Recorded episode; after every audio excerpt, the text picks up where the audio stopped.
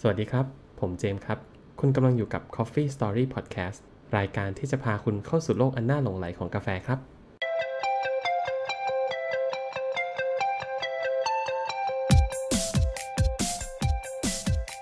เย้สวัสดีครับทุกคน กลับมาพบกันอีกครั้งนะครับ กับ Coffee Story by The Proof c o b u Coffee นะครับ สวัสดีครับ ครับผม ก็ไหนๆก็ไหนๆแล้วเนาะเราก็วนเวียนอยู่แถวทวีป อเมริกาใช่ไหมอืมมาจนแบบแทบจะครบทุกประเทศแล้ว ก็ไม่มีอะไรแล้วฮะ เราก็เอาให้มันครบเลยแล้วกันอืมไหนๆก็ไหนๆแล้วเอนะอเออก็อีกเฮ้ยจริงๆแถมไปอีกคือสักอันหนึงที่หลังๆนะคือเพราะว่าผมรู้สึกว่าพอเราไปอ่านอ่านแล้วว่าคือแบบมันค่อนข้างคล้ายคลึงกันเนอะคุณแบงค์มันแบบแต่ละที่ก็เขาก็จะบอกแล้วว่าเอ้ยมันก็มีความยูนิคของมันแต่ยูนิคของเขาอะก็ก็คืออย่างเงี้ยปลูกจากดินภูเขาไฟปลูกในที่สูง แล้วก็อ่าอ่าอ่ามันก็แบบเออมัน มันก็บอกไม่ถูกว่าเด่นที่อะไรอะไรเงี้ย เพราะว่าอันนี้เราพอพูดให้ฟังเนาะไม่ได้กินจริง ๆ มันก็อาจจะเทียบความแตกต่างยากเนาะเออใช่ใช่แต่ว่าสำหรับที่นี่เนี่ยถูกต้องมันมีประวัติศาสตร์เรื่องหนึ่งที่ผมคิดว่าเออน่าเล่าแล้วก็น่าจะเออเอามาเก็บเป็นเกร็ดเล็ก ๆ เล่าให้ฟังกันได้เนอะประเทศอะไรครับคุณใช่แบงค์ครับก็ตามชื่อคลิปเลยครับ นั่นก็คือกัวเตมาลานั่นเนเองอะอืมใช่เราเรามีหลุดๆไปบ้างนะว่าเฮ้ยพูดถึงหรือยังประเทศนี้อะไรเงี้ย อืม ก็น่าจะยังไม่เคย ไม่เคยแหละอืมเราก็เลยจะมาเล่าในอ่านี้แหละครับเนอะใช่แล้วก็จริง ๆ เป็นเป็นประเทศที่อย่างที่คุณเจมส์บอกไปค่อนข้างน่าสนใจ แล้วก็จริงๆประเทศเขามีประวัติศาสตร์นะอืมเขาก็ทำกาแฟมานงมานานเหมือนกัน แต่นอกนอกจากที่แบบมันจะเป็นเรื่องเรื่องประวัติศาสตร์เรื่องนู้นเรื่องนี้อะจริง ๆ นะตอนนี้เขาก็ยังมี positioning ที่ดีอยู่ อืมในการส่งออกกาแฟอะไรเงี้ยก็ก็เลยคิดว่าเผื่อ ให้คนที่ไปเจอแล้วบอกเฮ้ยนี่มันกาแฟจากประเทศอะไรวะจะได้รู้อืมรู้จักเนาะว่าอ๋อ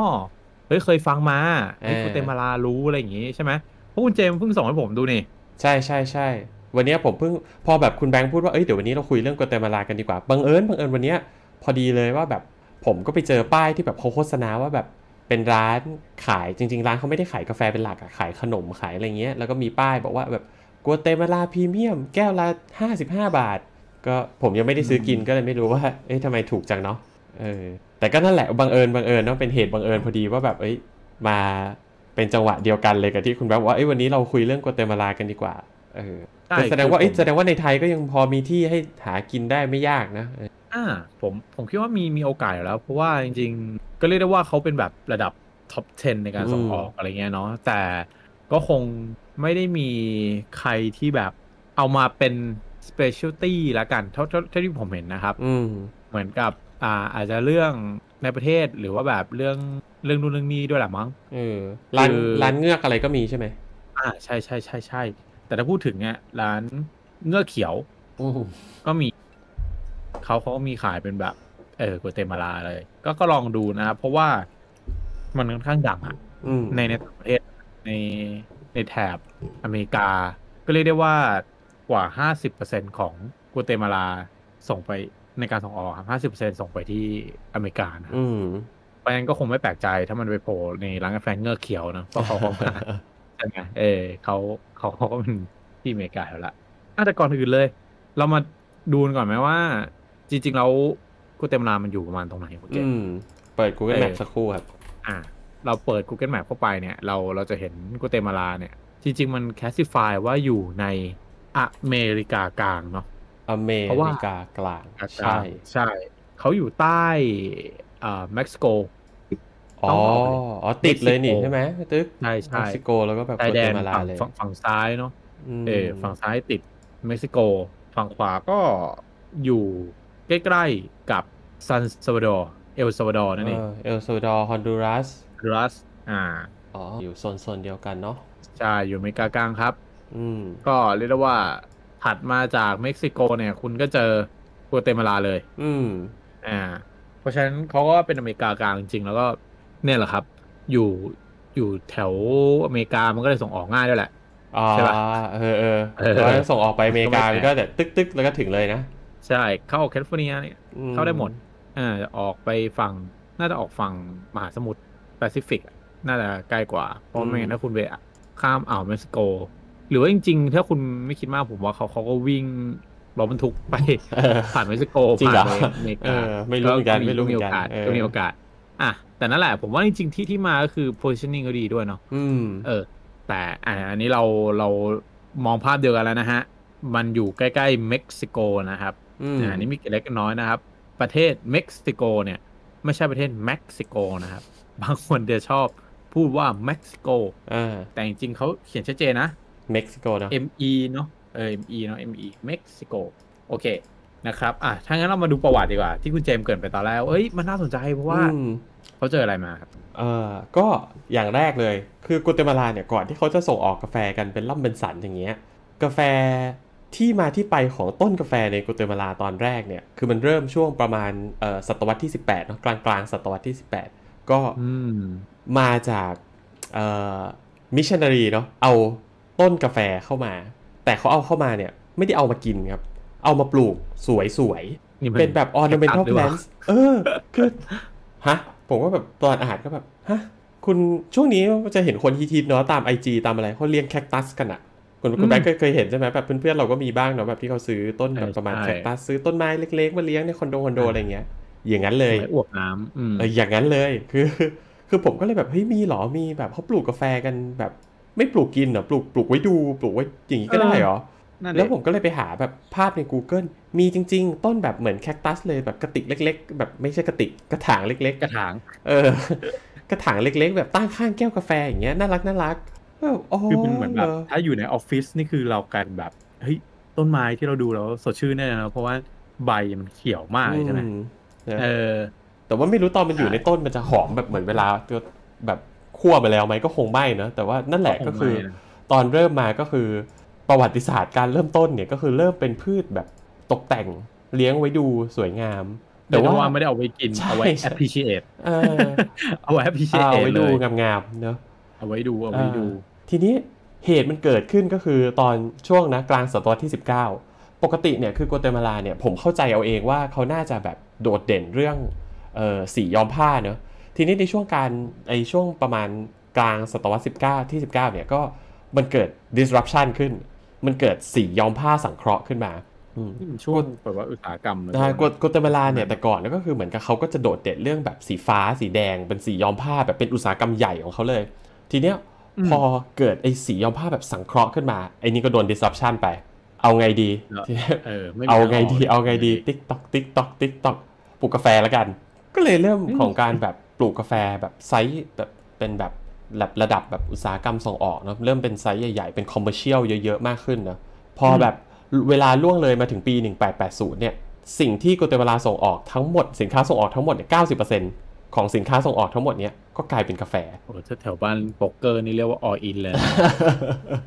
แทบเทหมดหน้าตักนะนี่ก็เออก็ก็ถือว่าแบบเป็นก็ร่ำเป็อานจจะสัตว์คงมากคงอะแดปอะแดปมาเรื่อยๆมั้งคงแบบคงแบบอืมคงค่อยๆเพิ่มเปอร์เซ็นต์แหละผมเดาว่าอย่างนั้นนะ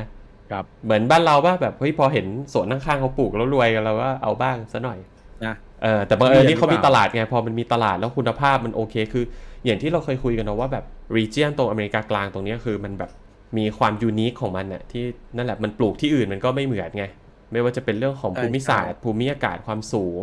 ดินอะไรนั่นแหละมันก็โอเค ปลูกเยอะๆ มันก็ยังมีที่ขายยังพอมีตลาดอยู่ อ่า อืม คราวนี้ก็เลยกลายเป็นแบบประเทศเรียกว่าส่งออกกาแฟเป็น คนโอกเลยเนาะอืมแล้วผมผมเห็นอีกอย่างหนึ่งขอเสริมคุณเจมส์ก็คือ จริง ๆ แล้วลักษณะในประเทศแถวเนี้ยครับ ในการที่กาแฟเขาดังขึ้นมาเนี่ย ผมรู้สึกว่าสิ่งหนึ่งที่สำคัญมากๆ คือเขามีสมาคม อืมเออเขามีการรวมตัวของเกษตรกร เขามีการช่วยเหลือกันเอเนาะออย่างที่กัวเตมาลานี่ก็มีเหมือนกันในปี 1960 นะครับอืมอ้างอิงจากบทความเนี่ยเขาก็มีสมาคมที่เขาเป็นยูเนียนอ่าเนาะสาภาพใช่ไหมก็เหมือนกับเอออาสาภาพแรงงานอะไรเงี้ยมารวมกัน เรียกว่า อานาคาเฟ่ก็เป็น association นะครับ ของกัวเตมาลา หน้าที่ของเขาคือทำ marketing research แล้วก็ financial support อืมสำหรับเกษตรกรหน้าใหม่ หรือว่าเกษตรกรดั้งเดิมที่ปัจจุบันเออเพื่อ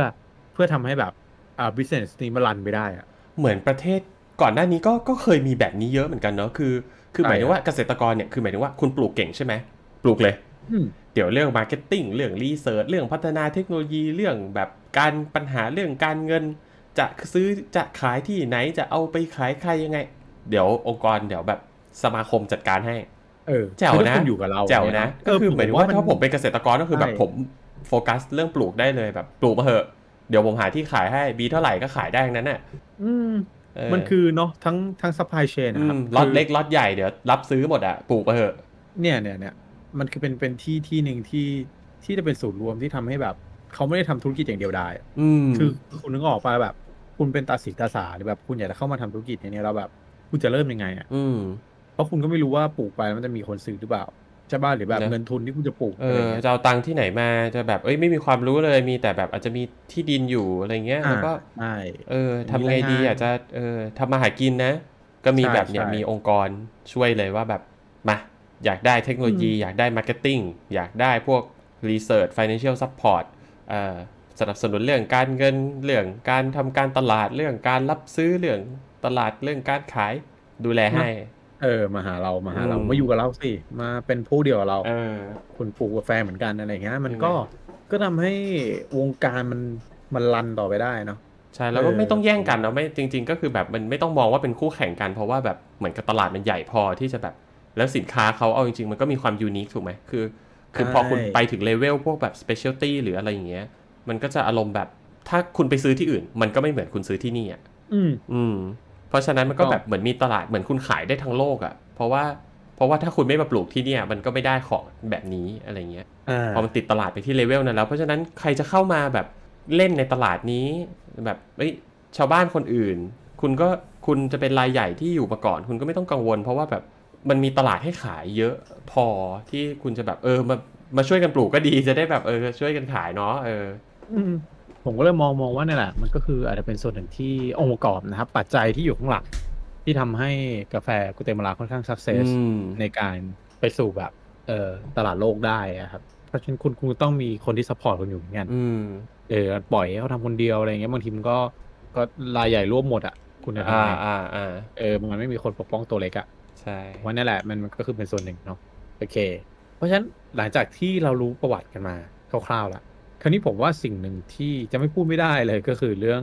ลักษณะทั่วทั่วไปเนาะของการเพาะปลูกหรือแบบเฮ้ยทำไมมันถึงโดดเด่นขึ้นมาอะไรอย่างเงี้ยครับอืมซึ่งจริงๆแล้วมันก็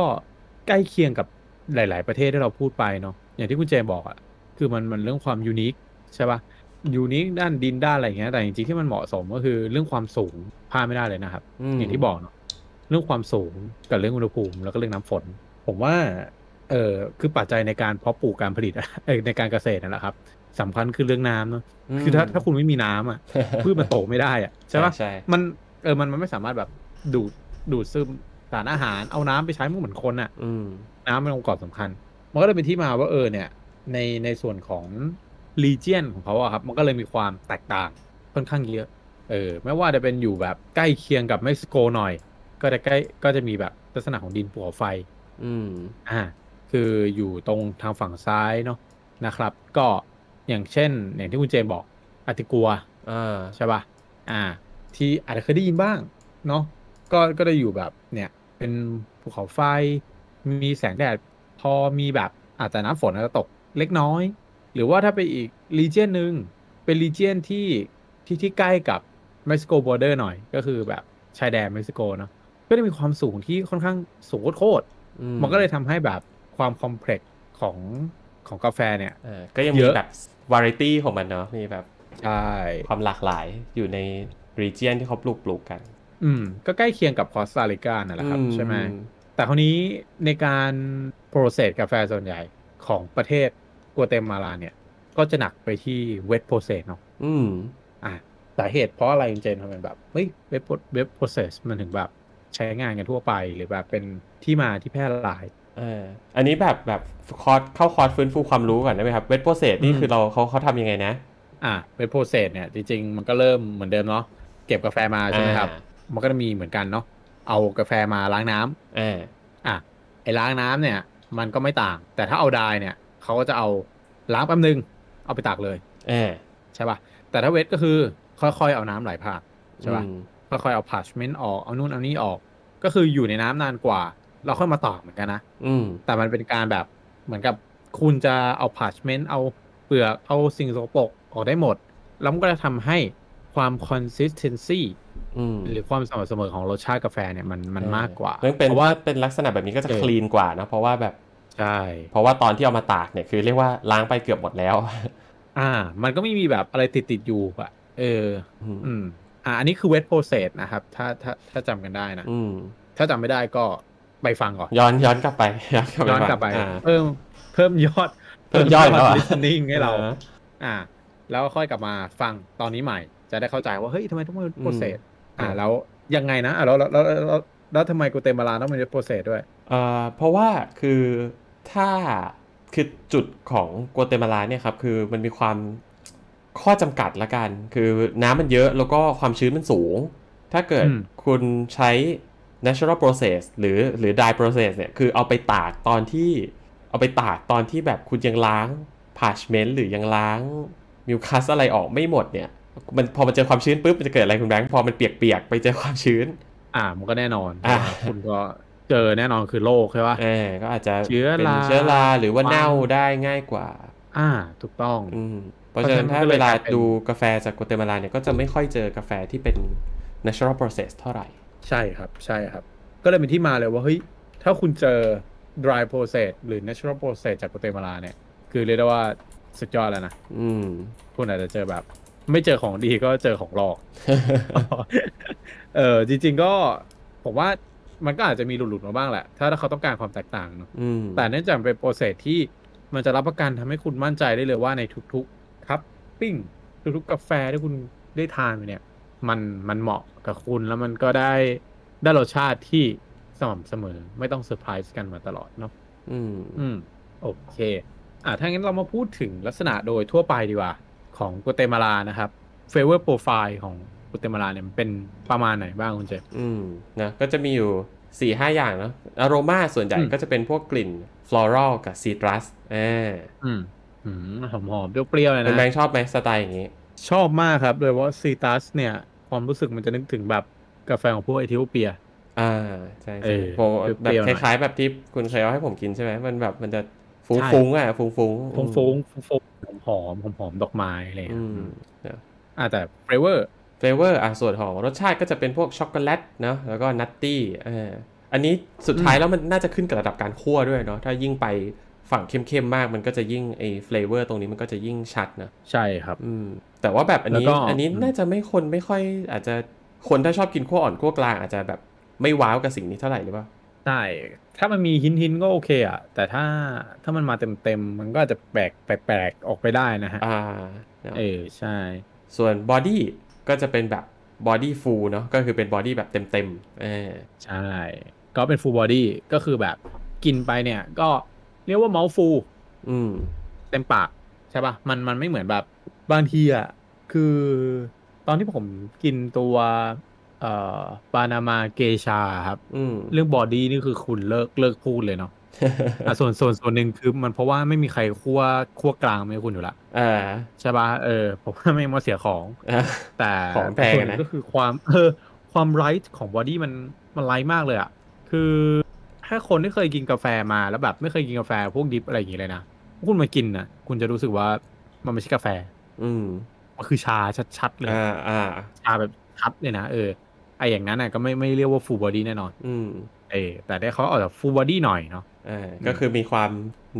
หนาหนักเต็มปากหน่อะยอ่าหนักหนักหนักคุยหนักหนักอืมหน่อยอะแล้วก็สุดท้ายเรื่อง acidity อันนี้ก็เป็นแบบความเปรี้ยวแบบสว่างสว่างๆเนาะความเปรี้ยวแบบสว่างเป็นไงคุณแบงค์ก็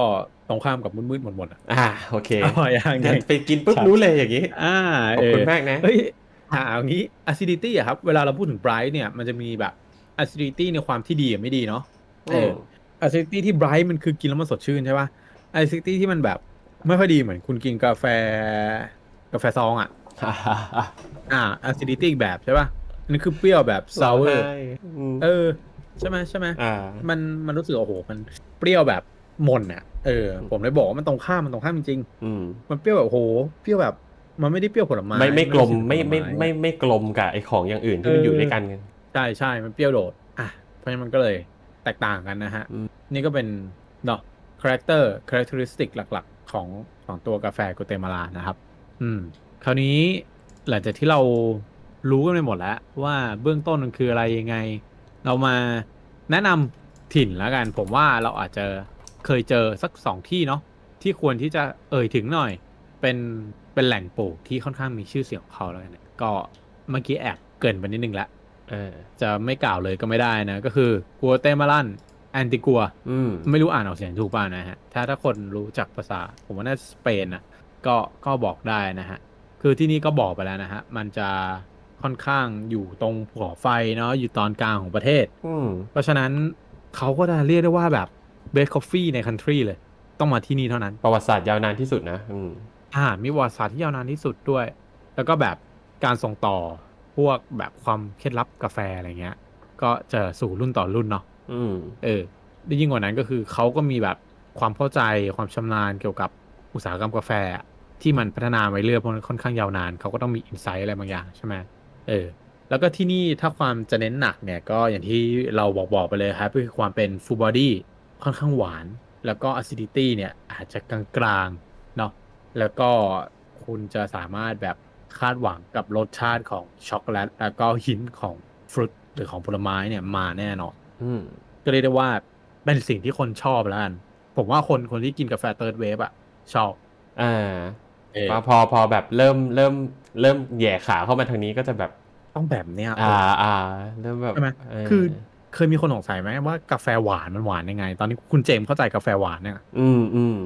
คือเออ หวานน้ำตาลก็ก็ก็คนละเรื่องคนละอย่างนะหวานเออแบบคุณใส่น้ำตาลมันมันก็ไม่ใช่อีกใช่ใช่เออคือคือคือเนี่ยไอ้ถ้าคำว่าหินแบบเนี้ยหินแปลว่าอะไรคือแบบอืมมันเหมือนแอบแอบมาอะอ้าวแล้วทำไมมันไม่อ่าแต่ไอ้ความมันไม่โดดดความเล็กๆน้อยๆแบบเนี้ยมันทำให้แบบเฮ้ยมันมีสดชื่นอะเออใช่มันสดชื่นมันสดชื่น แต่ความหวานเนี่ย ผมเชื่อว่าถ้าคุณกินไปเรื่อยๆคุณจะรู้เลยว่ามัน มันหวานอืมเพราะอย่างที่บอกนะครับ กราวของกาแฟมันคือ มันคือเชอร์รี่ เออ แล้วก็ตอนคั่วมันคือการทำ caramelization อืมมันก็คือการที่เอาแบบน้ำตาลออกมาอยู่บนแบบกาแฟ เพราะฉะนั้นมันมันต้องมีแน่นอนครับฟุกโตสหรือความหวานในพวกนั้นต้องอยู่มเออ คุณก็ได้ริมรสความแบบความหวานของมันจริงๆอะเออเนี่ยอ่า แล้วอีกที่หนึ่งคือ อันนี้เราอ่านออกเสียงจะถูกไหมเนี่ยคุณเจมส์ผมแอบเปิด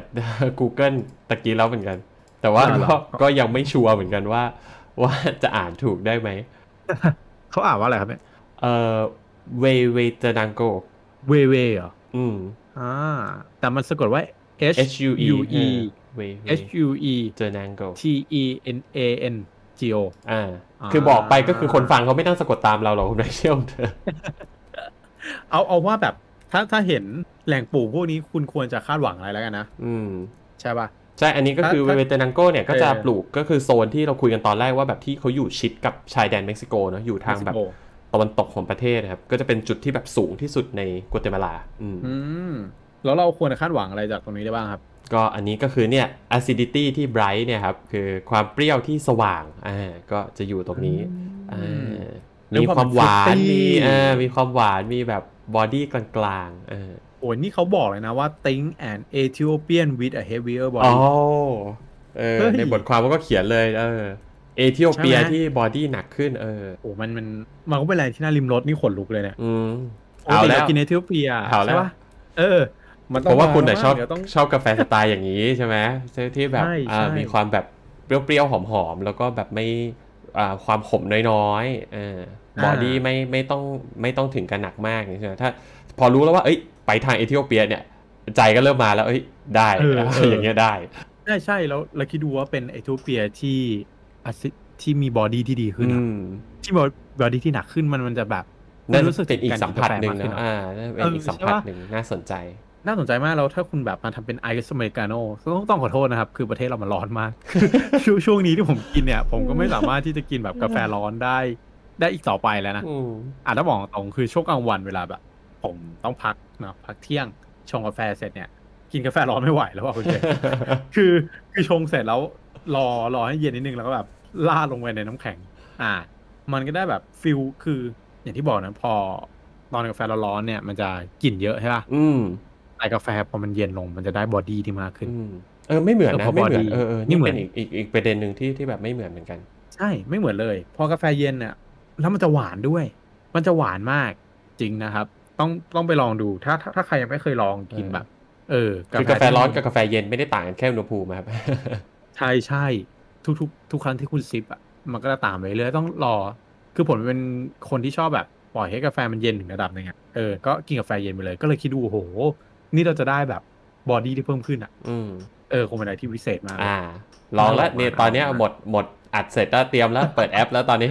เออ เนี่ยเตรียมเปิดหาเลยอ่ามีมีปะวะนะเออ แต่นี่ก็ยังแอบตุนคอสตาริก้าไว้อยู่ถุงหนึ่งครับนี่ยังยังไม่ได้กินเลยเพิ่งเพิ่งซื้อมา เดี๋ยวเดี๋ยวต้องลองหน่อย เออก็นี่น่าจะแบบบอกไปเกือบหมดแล้วมั้งใช่ไหมอืมในเอธิโอเปียเอ้ยในโกเตมาลาวันนี้ ยังไม่รู้จักเอธิโอเปียงั้นมาสุดท้ายเลยดีกว่า เรามาดูเรื่องการ brewing method โดยการอืมแบบการชงแล้วกันเขา เขาแนะนำแบบไหนนะ ถ้าเราจะกินโกเตมาลาคุณเจมส์อ่าอันนี้นี่เราบทความอ่าอ่า reference นิดนึงนะว่าไปเอามาจากเว็บ homegrounds.co นะครับ ก็เดี๋ยวคุณแบงค์อ่าแปะลิงก์ให้ไว้ให้เหมือนเดิมนะฮะได้ครับอ่าอันนี้เนี่ยเว็บเว็บในเว็บเนี่ยเขาก็แนะนำว่าเออสามวิธีที่คุณจะ enjoy กาแฟโกเตมาลาของคุณได้นะครับ ก็จะมีแบบ pour over หรือถ้าบ้านเราก็คือกาแฟ drip อะแหละเอออืมแล้วก็ French press เออแล้วก็ cold brew นะครับ French press นี่แบบผมไม่ค่อยเห็นคนทำเท่าไหร่นะ อาจจะอาจจะคือวงเราเองแหละ คือจริง ๆ คนที่เขาชอบเมธอดแบบนี้ก็คงมี อ่าใช่แต่อืมแต่ความรู้สึกผมลึกๆเลยนะ คือเฟนเพสเนี่ยมันแอบจะเสียดายของนิดนึงว่ะว่า รู้สึกแย่เลยนะ ไม่ไม่อยากพูดแต่แบบ เนื่องจากว่าการการที่มันเพรสเนาะมันต้องบดหยาบมากอืมเพื่อไม่ให้เหมือนกับพวกเอ่อกาแฟที่มันเล็กอะมันลอยขึ้นไปใช่ปะอืมแล้วคุณต้องสตีทไปแป๊บเดียวอะแล้วคุณก็กดมันลงมา โดยที่มันไม่มีเพรสเชอร์ไม่มีอะไรเลยนะอืมมันก็ได้ได้แบบความง่ายอะแต่กาแฟดีๆมันก็จะกลายเป็นแบบ อาจจะรู้สึกว่ามันดึงมาไม่ครบหรือเปล่า เคยกินแล้วไม่ค่อยแฮปต่ปี้เขาใช่ไหม ไม่ค่อยไม่ค่อย เออ อาจจะซื้อแฟนเพจห่วยมาได้คุณเจอะ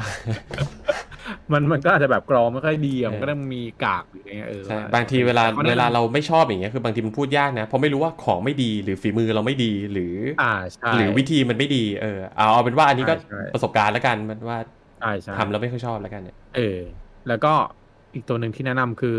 pour over เนาะ drip ใช่ไหมอ่า drip ก็ทำง่ายนะ แบบยังไงล่ะใช่มันมันมันอุปกรณ์มันไม่ยุ่งยากแล้วกันอืมพูดอย่างนี้เดี๋ยวคนที่แบบมี dripper อะไรหลายร้อยก็อาจจะโกรธเอาได้ก็จะทุบเอาได้นะอ่าแต่เป็นว่าคือหหรืมายอคนที่ถึงว่าแบบแบบแบไปบ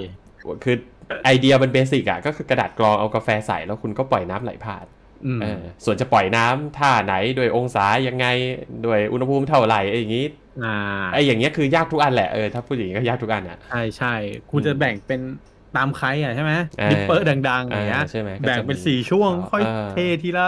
กี่กรัมอะไรอย่างเงี้ยอืมมันมันขึ้นอยู่กับเทคนิคในในการ brewing ของ drip แล้วแหละเนาะใช่แต่ว่าเอ่อโดยใช่โดยตัวเทคโนโลยีมันมันก็ไม่มีอะไรนะมีกระดาษกรองแล้วก็ปล่อยกาแฟไหลน้ำไหลผ่านใช่กาแฟครับอืมอ่าแล้วก็ cold brew นะอืมใช่ไหม cold brew นี่นี่ก็เอ่อคุณประสบการณ์นี่เคยทำเนี่ยนะอ้าวไม่งั้นน่าเป็นชื่อพอดแคสต์ The Book Cold Brew Coffee เออ ก็ก็ต้องบอกว่า cold brew มันมันจะได้เรื่องเรื่องความหนักนะ อืม อ่า เรื่องเรื่อง body มันจะค่อนข้างแบบมาเต็ม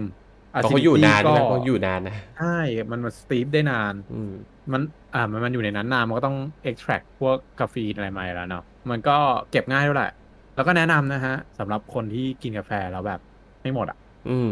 มันจะหมดอายุแล้วหรือมันแบบกลิ่นมันจะเริ่มหายแล้วก็ ตัดใจทำโคบูไปเลยครับอืมคุณก็จะสโตร์แบบเออเก็บกาแฟในรูปของกาแฟเย็นถ้าถ้าชอบกินนะ ได้อีกอืมอย่างน้อยก็อาทิตย์หนึ่งโดยที่มันเบส available ที่สุดละอ่า อะใช่ปะเวลาที่คุณจะได้กินไม่ทันเออ ไม่ทันแล้วว่าอะไรอย่างเพลินเงี้ยไปนิดแบบผิดไปแล้วก็ก็เออ คือบางคนก็จะบอกเฮ้ยเอากาแฟไปแช่ช่องฟรีซเอานู่นนี่นั่นก็อาจจะช่วยถนอมได้เนาะอืมแต่ผมก็ไม่เคยนะ เพราะผมไม่รู้ว่าพอผมเอามันออกมาจากช่องฟรีซผมต้องรีบแบบ เอามันออกนิดนึงแล้วตั้งไว้ที่อุณหภูมิห้อง แล้วก็เอาที่เหลือเก็บอะไรเงี้ยมันมันดูแบบอืมไม่รู้ applicable หรือเปล่า เพราะว่าอืมเนาะก็ก็สู้ซื้อมาให้มันพอดีพอดี ซึ่งมันเป็นสิ่งที่พูดง่ายทำยากสุดในคนที่แบบกำลังเห่อของใหม่นะอืมคุณเจมส์นึกออกปะมันมีแบบคนคั่วกาแฟใหม่ ๆ มา บางทีเราก็เฮ้ยอยากลองว่ะ แล้วมันมันไม่ได้ประเมินตัวเองอะว่าอ้าวมันจะกินทันเหรอวะหรือหรืออย่างช่วงเนี้ยคือ ผมเริ่มเข้าออฟฟิศละ จะเริ่มเป็นปัญหากับกาแฟที่บ้านแล้วเนาะเพราะว่าพอเราเข้าออฟฟิศเนี่ยเหมือนช่วงกลางวันมันก็ก็หายไป เราไม่ไม่สามารถที่จะแบบมีเวลามาชงกาแฟได้แล้วอะไรเงี้ย มันก็เลยไอ้ที่เหลือเนี่ยก็ก็ต้องรีบกินผมเพราะว่าเดี๋ยวถ้ามันไม่ทันอะโซลูชันสุดท้ายผมก็โคบูแล้วล่ะครับ ไม่มีทางออกอื่นไม่มีทางออกอื่นแล้วเออก็ก็ต้องไปโคบูใช่ อ่า นี่ก็ถือว่าเรามาเล่า ในกัวเตมาลาจบบทความของ homeground.co ที่คุณเจมส์บอกไปได้อืมได้ครบแล้วเนาะซึ่งเรียกได้ว่าเราป้วนเปี้ยนมาแถวอเมริกากลาง อเมริกา เรียกว่าอเมริกาเหนือนี่ก็ยังไม่ได้แตะนะมันมันมีไม่กี่ประเทศ อืมอเมริกาใต้ก็ก็ไปเยอะใช่ไหมเราก็คงอาจจะเบื่อเบื่อทวีปนี้ไปไปอีกสักพักหนึ่งเลยอืมแต่ก็ปฏิเสธไม่ได้ว่ากาแฟเขามันก็ดีแหละ มันก็มีเรื่องเล่าหลายๆอย่างเนาะ ยังไง เดี๋ยวเราลองมาดูดีกว่าว่าข้างหน้าเราจะโยกย้ายสายสะโพกไปยังประเทศอื่นอืมตามชื่อกลุ่มใน Facebook ก็ไม่ใช่ หรือว่า หรือว่าเราเราจะไปคุยหัวข้ออื่นบ้างถ้ามันมีแบบ อะไรที่น่าสนใจเพื่อเป็นการเบรกไว้บ้างเนาะไม่งั้นเดี๋ยวมันจะกลายเป็นแบบ เฮ้ย เดาได้ดิว่า มาถึงคุณแม่คุณเจไหมก็ซัดอย่างเดียวประเทศประเทศอะไรเงี้ย อืม เดี๋ยวไว้มีอะไรที่เราเจอน่าสนใจเรามา รีวิวเรามาคุยเล่นเรามาแบบ เออ หาอะไรอื่นเกี่ยวกับกาแฟมาคุยกันแล้วเดี๋ยวว่ากันอีกทีเนาะว่ามันจะเป็นไงต่อไปนะครับ ครับผมโอเคก็ล่วงเลยมาสักพักหนึ่งแล้วเนาะใน episode นี้ใช่ก็หวังว่าทุกคนจะมีความสุขกับอีกหนึ่งประเทศที่อยู่ในทวีปอเมริกากลางนะครับ แล้วก็ครั้งหน้าไปเจอก็ไปลองชิมอืมชิมเสร็จก็ลองบอกกันว่าเฮ้ยกัวเตมาลามันดีอย่างที่เขาโม้อะหรือเปล่าอืมหรือถ้า คุณไม่แน่ใจมันดีอย่างที่เขาโม้หรือเปล่าก็ส่งมาให้เราสองคนเหมือนเดิมอะเอาอีกแล้วยังไงดี นั่นแหละครับ เพราะฉะนั้นก็ขอให้ทุกคนมีความสุขกับการทานกาแฟต่อไปนะครับครับ โอเค เพราะฉะนั้นก็ขอขอบคุณทุกท่านนะครับ กับ episode นี้ที่ฟังกันมาจนจบ แล้วก็พบกันใหม่ใน episode หน้ากับ Coffee Story by The Book Coffee นะครับ สวัสดีครับ ครับแล้วเจอกันครับ สวัสดีครับ